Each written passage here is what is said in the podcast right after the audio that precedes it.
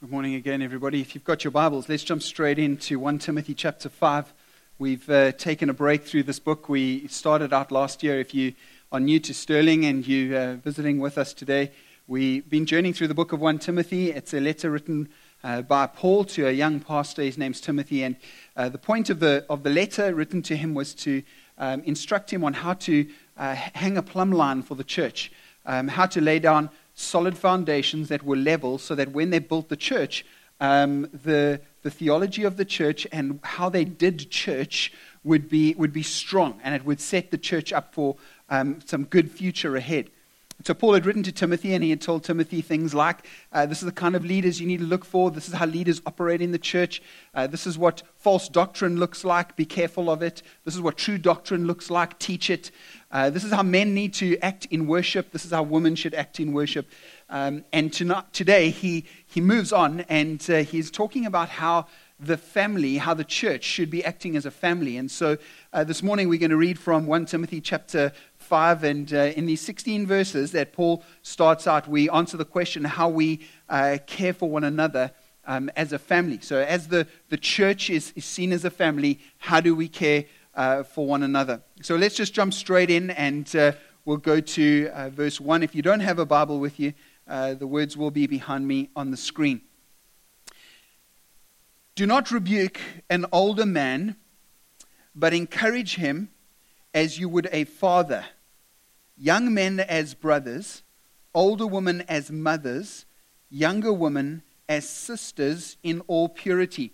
So he's assuming something here. He's, Paul is assuming that within the family of church, we're going to be corrected from time to time. We're going to make mistakes. Those who are older are going to make mistakes. Those who are younger are going to make mistakes. And when we correct and rebuke each other, there's a way that we do it. Right? So for those who are older, um, we will, they will be rebuked as parents. For those who are younger, as brothers. Notice he doesn't say at all when you correct a younger person, correct them like you would correct a child. Did you notice that? So, so in the family, there's no, um, th- th- we come to the cross on an even foot over here. So I don't get to correct people and go, you know, you're just a kid. No, no. The lowest you go is we see each other as brothers and sisters. Those are the ones who are younger than you because they are brothers and sisters. Those who are older, we treat them as parents. Those who are one day younger than you, you see them as brothers and sisters. Those who are one day older than you, we treat them as parents. Then Paul goes on. Honor widows who are truly widows. He's talking about how we're going to care now for those who are needy. Honor widows who are truly widows. So there are widows who are not truly widows in this sense. And Paul's going to go on and talk about that. Right? Both, both ladies have lost husbands, and we can also say, we, we can read this as widowers as well. We can read this as men who've lost wives and women who've lost husbands, but they're specifically speaking about widows in this sense because ladies in the Bible times, once they'd lost their husbands, there was it was almost assured that there was no way that they could, could generate income after that. They, they did not have professions. They, ladies in Bible times got money from their husbands. Their husbands worked, they had a trade, and so ladies were cared for by their husbands. When your husband dies, there's nothing. There was no RA, there was no Discovery Life, there was no Sanlam retirement annuity. There was nothing. All right? And so ladies could not work. And so, what often happened when a lady lost her husband it, is she would end up doing what the only thing she could do to get an income, and many ladies resorted to prostitution to try and get an income. So, Paul says, honor widows who are truly widows. Right? So, remember that. It's going to come back to this again. But if a widow has children or grandchildren, let them first learn to show godliness to their own household and make some return to their parents. For this is pleasing in the sight of God. Essentially, you owe your parents. I asked Ian to keep my son in the service. He didn't. Uh, no, I'm kidding, I didn't. You owe your parents. That's what the Bible says. You go, Matt, hang, you don't understand my parents. My parents squandered everything. You don't understand. I've got a, a father, my mother passed away, my dad is an alcoholic. Whatever I give him, he's just going to drink it. You're telling me I have to look after him? I'm telling you, the Bible says yes. The Bible actually says yes. In the same way that the Bible says, wives, respect your husbands, and wives might say, hang on, my husband's not respectable. Yeah, he might not be, but the Bible says respect him until he becomes respect worthy. Why? Because this honors God. Not your husband or you, or, it honors God. When you do those things, it honors God. When you care for your parents and when you look after your parents, it honors God. It's not about what great parents they were. They might have made many mistakes, unlike you. They might have made many mistakes. But you looking after your parents honors God. So Paul goes, This is, this is what godliness looks like. You look after your parents, but watch also grandparents. And that's rough. That's like, you don't, so you've got two generations to look after ahead of you. Some of you who you don't, your parents are not alive yet, or they're not alive, your grandparents are not alive, you're like, whew, thank goodness, I don't have to. You're looking down two generations that way. Well, here's what Proverbs says it says it's that a righteous man provides not only for his children, but for his children's children. So just imagine this there's five generations. The grandchildren are looking after their parents and also their grandparents. And then they are also making provision not only for their children, but also for their children's children. Can you see that in a society and a culture like that, no one has need? Can you see that? Because we're providing well for each other. The way you provide for your grandchildren is the way that they will be looking after you one day. So your retirement annuity is not offshore, it's here. And I'm not saying that that's a bad idea, I think it's a very good idea. All right. Verse 5. She who is truly a widow, so Paul circles back to this. Here we go. He's going to explain now. Left all alone, has set her hope on God, and continues in supplications. This is prayers uh, praying and prayers night and day. So this is not she only doesn't only pray every day, but she's also part of the formal act of worship. Okay, that, so when you when you're reading in Acts and, and even over here when it talks about she's involved in supplications and prayers, that that that word prayers also refers to what we do together. This would be considered prayers. It would be we gather together for prayers. Okay, we sing some of those prayers, we speak some of those prayers, but this is what it is. So, so she's a woman who is known for praying and for gathering together night and day. But she who is self indulgent, so there's one who's left alone and there's another one who isn't and is still gathering. She's self indulgent, is dead even while she lives. It's quite an interesting thing, this. He's, he's kind of saying this. He's saying she's a widow, but in her, um, in this phase of life that she's in, she's actually self indulgent. She's taking from her children, she's taking from maybe her husband's estate. She's in a very well off situation, but she's still milking the church. And Paul's going like, that is bad. Okay? That is, that is wrong. So he's, he's actually speaking against this. Verse 7 says, Command these things as well, so that they may be without reproach. Command these things. So you're commanding to the church, telling those who are listening, telling the members, this is how to behave. There are things that you need to do. And this would be really good because it will help people in their walk with the Lord and in life. But if anyone does not provide for his relatives, so if you think you're off the hook, and especially for members of his or her own household, he has denied the faith and is worse than an unbeliever. That's pretty rough, isn't it? I'm so glad I don't have to just say that, but it's actually in the Bible. And I'm glad that it's behind me so you can read it as well. I'm not making this up as I go. I mean, this is really rough, but I'm not winging this one. This is in the Bible. Now, Paul goes on to explain what we should be looking for if we're going to take a widow and put her on the official list of widows. Now, before we get there, let me tell you what that meant. In the early church, there was an order of widows. All right? I told you that they couldn't work. So if you were if you lived to a ripe old age of 52, no. If you lived on into your into your your your uh, your sunlight, sunset years and you lost your spouse and here you are as a woman you can't work, all right? How do you get an income? You don't know how you get an income. You love Christ, you love the church. What would often happen is those ladies would enter into the order of the widows. And there was something that they did. They looked after the church, they looked after pastoral matters in the church. They would be the ones who would visit the sick. And that wouldn't get everybody off the hook, but they would they would spend their time visiting the sick, caring for those who were afflicted, looking after those women who had just come to faith, helping them to look after their children and be great wives and, and, and, and operate really well and live well in the community. That's what this order of widows would do. And so, Paul, when he's writing, he's talking about when you, like he spoke about setting aside men for eldership and men and women for deacons, he's now going to tell you what you should be looking for when you set aside the order of widows. Now, we don't have that order anymore. In, in our church and many churches, we don't have the order of widows anymore. The closest you could come to this, it, for us to kind of think about it, would be these women gave themselves wholly to the church. Their spouse was now seen as Christ. Do you see what that could look like? Do you know nuns? Nuns who would enter into a convent and give their rest of their lives. This is kind of like what this was, right? Best way I can explain it. Kind of like this.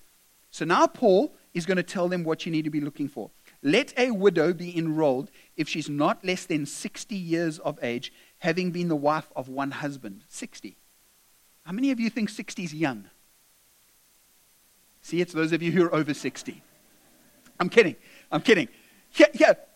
When you're over 40, 60 is young. Right? When you're over 70, 60 is spring chicken. Right? When you're 20, 60 is so far away, you think you're never going to get there. And so you go to bed carefree one night, and when you open your eyes the next day, you're 63. That's how quick life goes. Paul's saying this. He says, if, if she's over 60, then you don't enroll her. Why? I mean, if she's under 60, why? Because when she got to 60, she couldn't work anymore. Below that, she might be able to get some kind of income. If we translate this back to where we are, probably easier for us to read this and say, if she is under the working age, don't enroll her in this thing. Okay? She should be able, if she can't provide for herself, then you treat her like this group of widows. That's, that's what Paul's saying. Has she been the wife of one husband?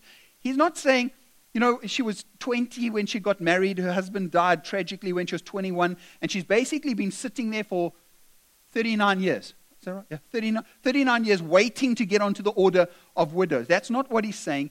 She could have lost her husband, got married again, lost that husband to death, got married again, what Paul is saying is this when she was married, was she a faithful wife? That's what he's saying. Is this, when she was married, was she a faithful wife to one husband? Or was she well known to be a lady who just kind of did the rounds? Okay? And when we read this, we can actually flip it the other way as well. Because it's not only about women, but this can also be about men. And although we're speaking about those who've lost their loved ones, we can look at this and go, hang on, I should be living like this as well. It doesn't let us off the hook. This is how we should be living too. Verse 10 says, and having a reputation for, she must have a reputation of good works. He's going to circle back to this as well. If she's brought up children and shown hospitality, has washed the feet of the saints and cared for the afflicted, and he circles back to good works, and has devoted herself to every good work. So, not just a reputation of doing good things, but a reputation of devoting yourself setting yourself aside for good works, looking for things to do. That's what she must be like. Does that mean that you can write off the widow who doesn't have children because he says she must have raised children? So, so therefore, if you don't have children, do we do write, write her off? No. No. Because he's not only talking about those who did have children, he's talking about also those who cared for children. Because in this time, what would happen if is people were so sexually promiscuous in this time. It was kind of known as one of the, the worst seasons in terms of sexual promiscuity that the world has ever seen, this time that, that Paul's writing to over here. So, those who say sexual promis- promiscuity is a new thing, no, it's not. It was worse during this time. What would happen is a woman would get pregnant. She would not know who the father is. She would take that child when it was born. She'd knock on the door of the man who she thought he w- was the father. This is the paternity test. She puts the baby down on the stairs. The man opens the door and looks down on the stairs, sees her standing there. He's wondering, How do I know you? Uh, doesn't know. Sees the child. If he acknowledges that that child is his, he will bend down, stoop down, pick the child up, and then by doing that, he would be acknowledging it's his child, and he would take responsibility for paying for that child's upbringing and raising that child. If he goes, I don't know who you are, that's not my child, he goes inside and closes the door, and he ignores the child. At which point, she would also walk away, and they would leave the child in the street there would be those who walk through the streets looking for children that had been left at the doors of houses. And they would gather the children up, and the boys would be taken to the gladiators' arena. They would be raised to fight in the arena. And the girls, they would be taken to brothels. That's how it would work. You know what the church did? The church started walking in front of these people looking for children as well. And they would collect these children and start raising the children as their own. And these women who were widows and had capacity would take those children into their homes. And those families who didn't have children would take those into their homes as well. This is the modern day form of adoption. They would take these children and raise them as their own. And so Paul's not saying over here, he's, oh, you know, didn't have any children. He's going, how did we care for those as well? Breath of Life is a great ministry. This is what this is abandoned children, taking them into homes. He's like, hey, how did, how did she do? How did she do in, in raising raising these children. It says that she must have washed the feet of the, of, of the saints. And, and this, it just means how she, did she serve? Did she serve well? Did she serve the church? Did she serve believers well?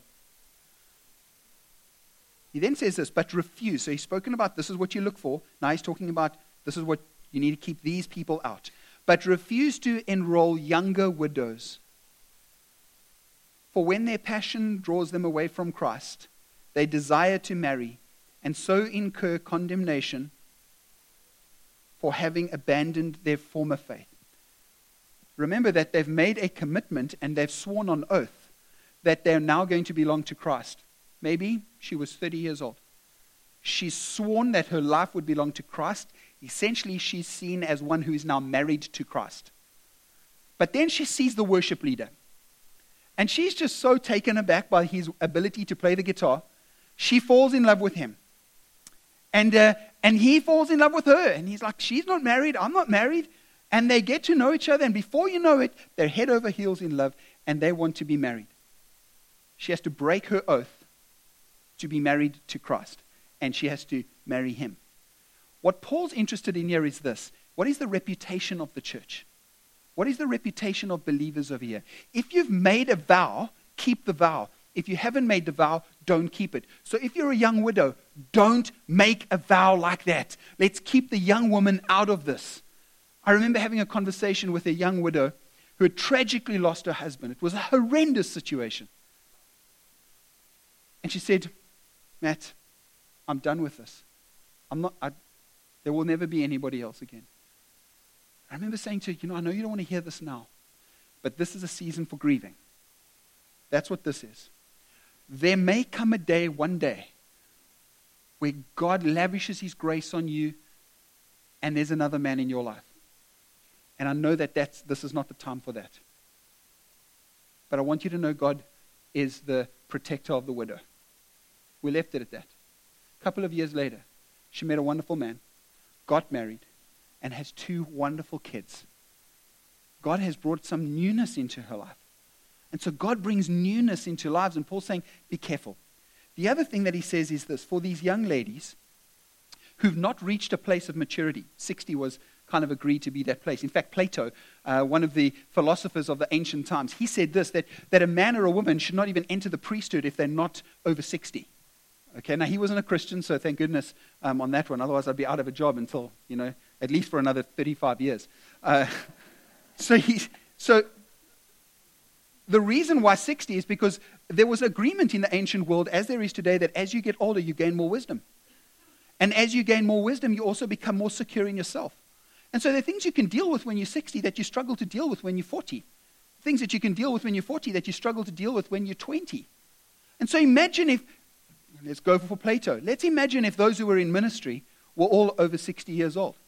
And they brought with them the experience of life, and they brought with them this no need to really build up ego or pride wasn't. See, once you're on the other end of that, you're kind of a bit more secure in who you are. So they tell me.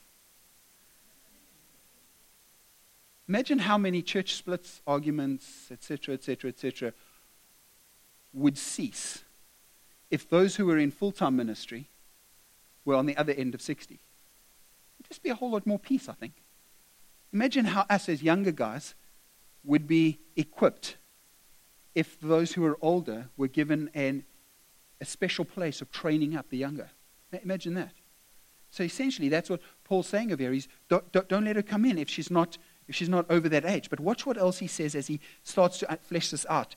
He says, besides that, they learn to be idlers, going about from house to house, which is what the order of widows did anyway. Not only idlers, but also gossips and busybodies saying what they should not. So, ladies, at this point, you may be getting really offended, and you're like, that first verse you read about looking after the that was okay, but this, you crossed the line here, Francis. No, let me just say to you, he's not saying all women are like this. What he's saying is this if you're young and you start doing a job like this, you run the risk of becoming idle. If you're, if you're 35 years old, you have capacity, physical capacity, to do more than a 65 year old. If you can only do what a 65 year old can do when you're 35, if you can only do what a 65 can do, you're missing out on a whole lot. you you should be much stronger physically. You should be able to do a whole lot more with your life and in your day than what a person at this level can do. But now you're spending all your time with these people. So you're going, my standard is what a 65 year old can do. And he says this you learn to be lazy. That's it. Also, you're kind of thriving still on a bit of like, you know, getting uh, people around you going, oh, you're part of that order of widows. And that's, just, that's amazing. You're like, yep, yep, I am. Let me tell you what happened this week. And you, before you can catch yourself, you're, you're talking about stuff and spreading gossip that you shouldn't be doing. And it's simply because maturity of life isn't there yet. So Paul's saying, I don't know if this is a good idea because this will put these ladies at risk. I don't want to put them at risk. For, for those who are coming onto eldership, you'll see later on in, in 1 Timothy chapter 5, he says this don't be hasty with the laying on of hands. Same thing. Sometimes you can bring a person on as an elder and you actually put them at risk. They shouldn't be an elder yet, but you've made them an elder and, and now they're at risk. So Paul says, I would have younger widows marry. I want them to marry. I want them to bear children, manage their households, and give the adversary no occasion for slander. There it is again. I want, I want the church to have a good reputation. For some have already strayed off to Satan. If any believing widow, widow eh, sorry, woman, any believing woman has relatives who are widows, let her care for them. Let the church not be burdened so that it may care for those who truly are widows. So the family looks after the family so that the church can look after those who don't have family. But if we're expecting church to look after everybody who's in need so that we can go play on our boats on the dam, I'm not saying that's you. If you have a boat on the dam, that's great. We're available next weekend. Uh, what he's saying is this is if we own our own families and care for our own families, the church can care for more. That's what he's saying. I'm not preaching the sermon because we're getting tired of helping needy people. I'm not preaching the sermon because suddenly we don't have any money and now we're like, oh, we've got to just stop people. So I just need to get the church to realize we're not helping anymore. You know, that's not what we're doing. God's word saying this hey, we should look, for, look after our own families. So there's three things I want us to see over here, and we'll jump through these quite quickly. Here's number one we need to be treating others with honor we should be treating each other with honor. If you look at verses 1 and 2, it speaks about correction, and correction is expected, but correction is not only expected, the way we correct each other shows love and honor. Sometimes we correct each other, there's no love and honor. God's word saying, as Christians, what's different is when we bring correction, there should be love and honor. You know, have you ever had it when your wife tells you it's not what you said, it's how you said it? Wives, have you, has your husband ever told you that? It's not what you said, it's how you said it. Yeah, silence like the previous services as well. No man says that to his wife. No one's like, Do you know what, love? It's not what you said, it's how you said it. No guy says that to his wife. If you did, you're a brave man. but you know that. I'm sure we've all been told that at some point or the other. It's not what you said, it's how you said it. Correction is expected. We're expected to help each other when we're making mistakes. Matthew, Matthew 18, verse 15 says this When your brother sins against you, go and tell him. You must correct each other. We have to do that. But the way we do it is so important. Galatians says this bear with one another in each other's weaknesses. Bear with one another. Do this with gentleness. Correct a person with gentleness. Ephesians says is that we speak the truth in love. So easy to speak the truth, isn't it? But we need to add love on. I mean, I really want the truth. So much easier when it comes in the vehicle of love. It's so much easier. You get so much more out of it when you bring it like that. And so, so here it is treat each other with honor. Older men, you treat like fathers, and an older woman, you treat like mothers. There's affection here. Do, do you remember the first time you had to bring correction to your parent? Every single one of us are going to get a chance to do this in our lives. It's not a great time. It's very hard. Do you remember how long it took you to do that? It took a long time to get there. You had to think about it and count your words and what am I going to say? I don't want them to be offended. I need them to hear my heart. I need them to know I love them. I need them to know that what they're doing is dangerous to them. So you think about it. You count your words. You come with affection. You come with respect. You come with honor. The Bible says, all people older than you, that's how you bring correction to them. Everyone younger than you, like brothers or sisters. Brothers, there's brotherliness there. There's freedom of speech. You can say whatever you like to your brother. And he can say whatever he likes back to you. And there's tolerance and there's acceptance, and you can say what you want, and I'm going to say what I want. We share things together. The Bible says that's how we treat everyone who's below us. We treat them as brothers, all the men as brothers, all the women as sisters. There's respect with this one. And he also says with all purity, and this deals with an issue of lust.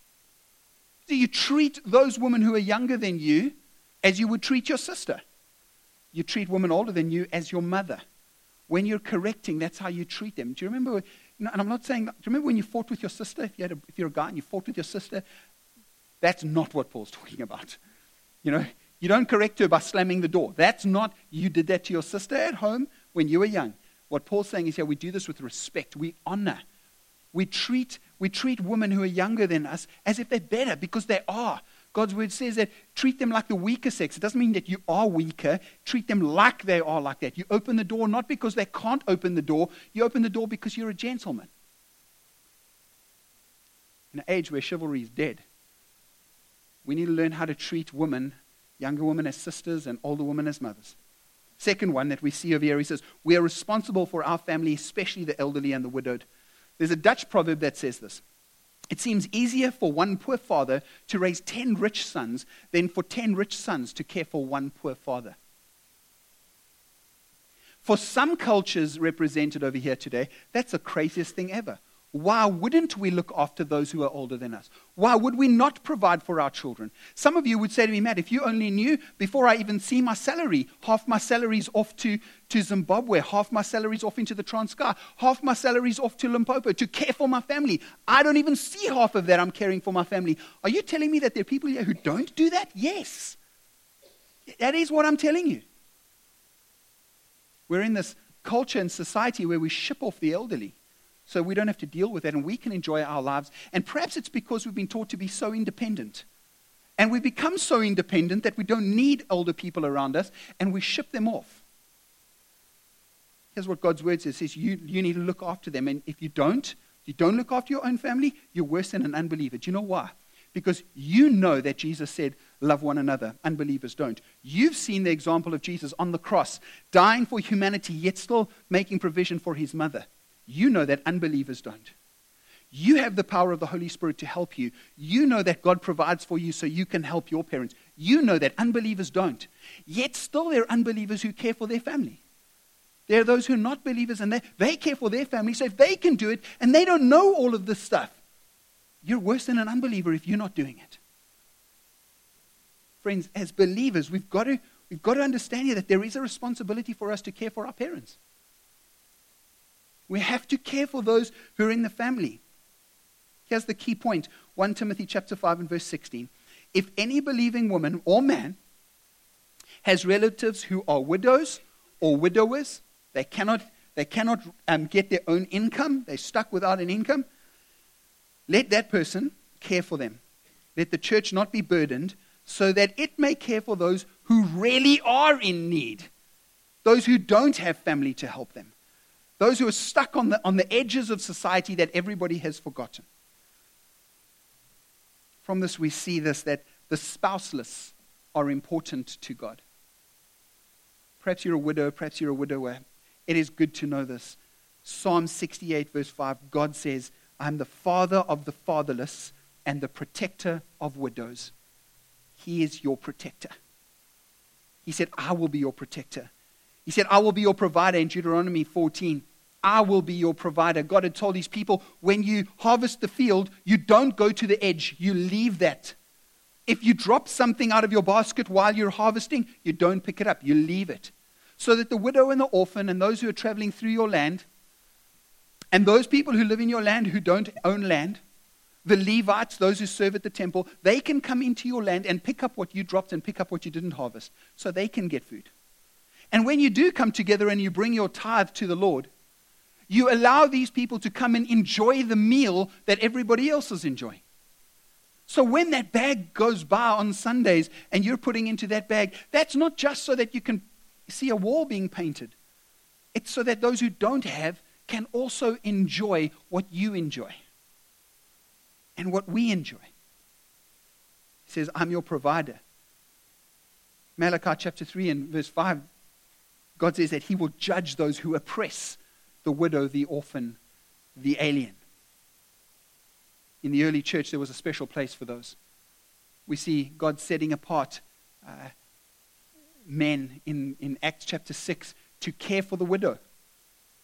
James later on will write and he will say this that religion that is pure and undefiled before God the Father is this visit the orphans and widows in their affliction and keep yourself unstained from the world. Visit the widow. Careful. That's, that's pure religion. You're like, man, I'm re- you know, I'm serving Christ. I'm a great Christian. Yeah, yeah, this is what it says. You should be visiting the widow. The other thing is this is not only that the spouseless are important to God, but the elderly are important to God as well. How would we measure the elderly? I, really, I don't know how we measure that in the world that we live in now.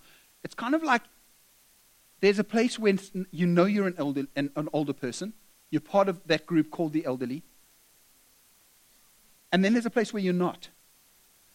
But the middle place is kind of this gray, murky place where if you were alive in the times of Paul, many of us in this room would be considered elderly. You're over 60.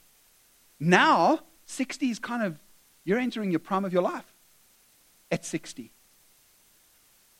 But there is a place where you just know, I'm in that sunset stage of my life. And you're starting to look for meaning in other areas. When you were in your 20s, you were looking for meaning in trying to find a spouse. When you're in your 30s, it was find a house, settle down, raise kids. But now you're in that stage of life where you're going, let me look back and see did my life have meaning? Have I got meaning left? Do people still need me? Here's what's important the elderly are important to God. They are. If you're in that stage of life, you are important to God. You're important to us. God calls a man to come and take his people out of Egypt. He calls Moses. The, we see that the, the last 40 years of Moses' life, the last 40 years are the most powerful years of his life. God called him when he was 80 his most effective years from 80 to 120. So I'm just, if you're 80, I just want you to know you're right at the beginning. Oh, you got to, you can be like Moses and have another 40 left. Some of you are like, oh God, please, no, I can't. It's just, my spirit is willing, but my body is weak. Caleb. Caleb was with Joshua when they went into the promised land to spy out the land with the 10 other fools. And those guys said, no, no, let's not go in. Caleb and Joshua, like, let's go. God judges them because the other guys don't want to go. They, the whole generation dies out. There's only two left from that generation Joshua and Caleb. They're going into the promised land with this new generation, and this is what Caleb says to Joshua. He says, Hey, Joshua, give me this hill country of which the Lord spoke on that day. Do you remember that day? Do you remember that day? No one else in this generation remembers because they're all dead. Do you remember that day? For you heard on that day how the Anakim, the giants, were there with great fortified cities. Can you see this picture? It may be that the Lord will be with me and I shall drive them out just as the Lord said. He's 85 years old. And so Joshua says, Go take it. And he does at 85 years old. The elderly are important to God. This is important for you to know. You are not forgotten. Your wisdom is needed. Your stories are needed. Your encouragement is needed. Your prayers are needed. Your caution is needed. You've seen more change than anyone younger than you.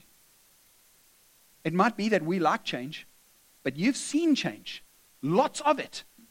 Your caution is needed. And just as a younger generation is trying to figure out how to build a bridge to you, the challenge for you is going to be to build a bridge back. So that we can make sure that in this family of faith that we are together. Last one is this if you are going to be supported in this family, if you're going to be supported by the church, then you need to be supportable.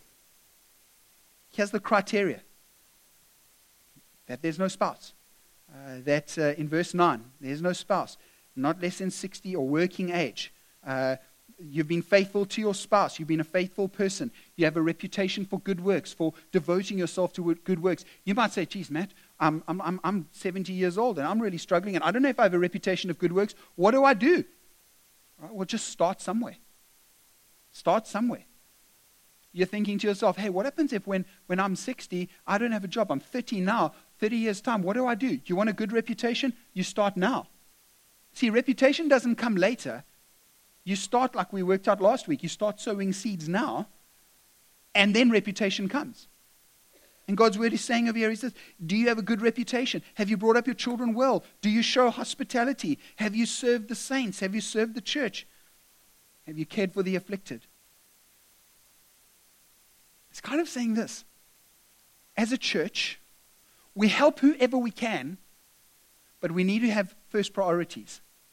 First priority are those who, in the family of faith, cannot provide for themselves anymore and it is our collective responsibility to care for them first. And if we're caring for our own families, and as a church we're caring for those, then we're able to care for more.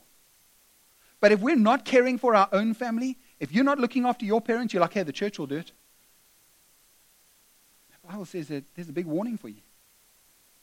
Because it means that if you're not helping your family, you're actually expecting the church to do double help your family and help others.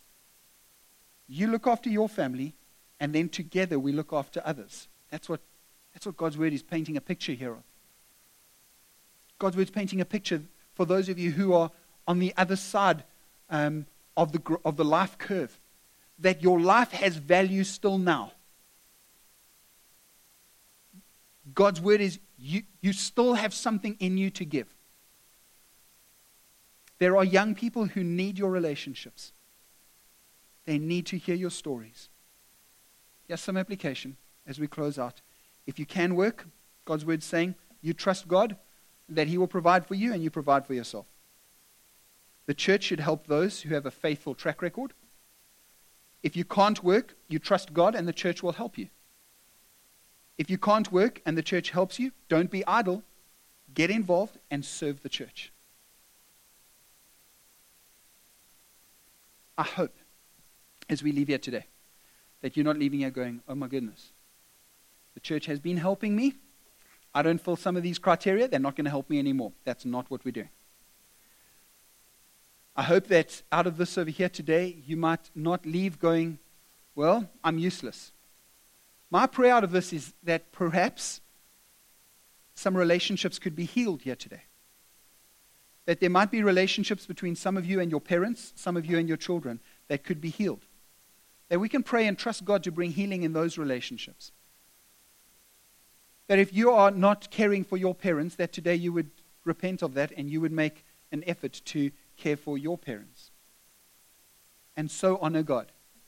That's what I'm, I'm hoping and praying today. I'm praying today that if you're part of the elderly in our church, you will know, and that this will affirm that you are important and you are loved. And we need your input. And you might feel sometimes that, that the bridge from the church into the stage of life that you're in, if it's a, it might be full of potholes and a bit broken, and we're not so sure where it is. But I want to assure you it is there. And I want you to know that we want to walk across that bridge together. That's what I want you to know. This church is here because of the prayers that you prayed. Which means for the rest of us, where will this church be in the future because of the prayers we pray? Now let's pray and close out together.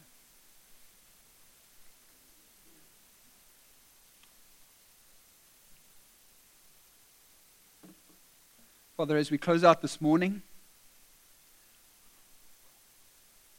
we know, Lord, that um,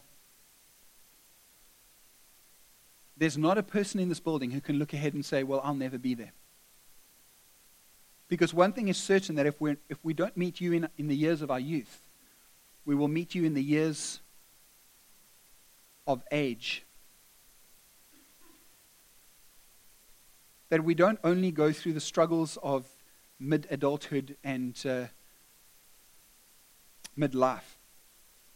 But we go through those struggles right through until senior adulthood. And there will come a time where all of us wonder did our lives have meaning? And so, Father, I pray that you would show yourself to those who are asking that question and that you would reveal the meaning that they have, especially in our church. Those who have served for years served you and honored you, and that you would help us to show care and love to them in a better way. For those, Lord, whose relationships with family are broken and uh, are struggling, God, I pray that you would give, the, give them great power from your Spirit, that there would be amazing grace and hearts that are changed, that there would be families reconciled, children with parents and parents with children, and that we could be a different community who care for family the way you tell us to. For those, Father, who are caring for family, and it's a massive faith step for them to do that. God, I just want to pray that you'd provide for them in Jesus' name. So, Father, as we leave, thank you that uh, you are our great Father who does not abandon us. In Jesus' name, amen.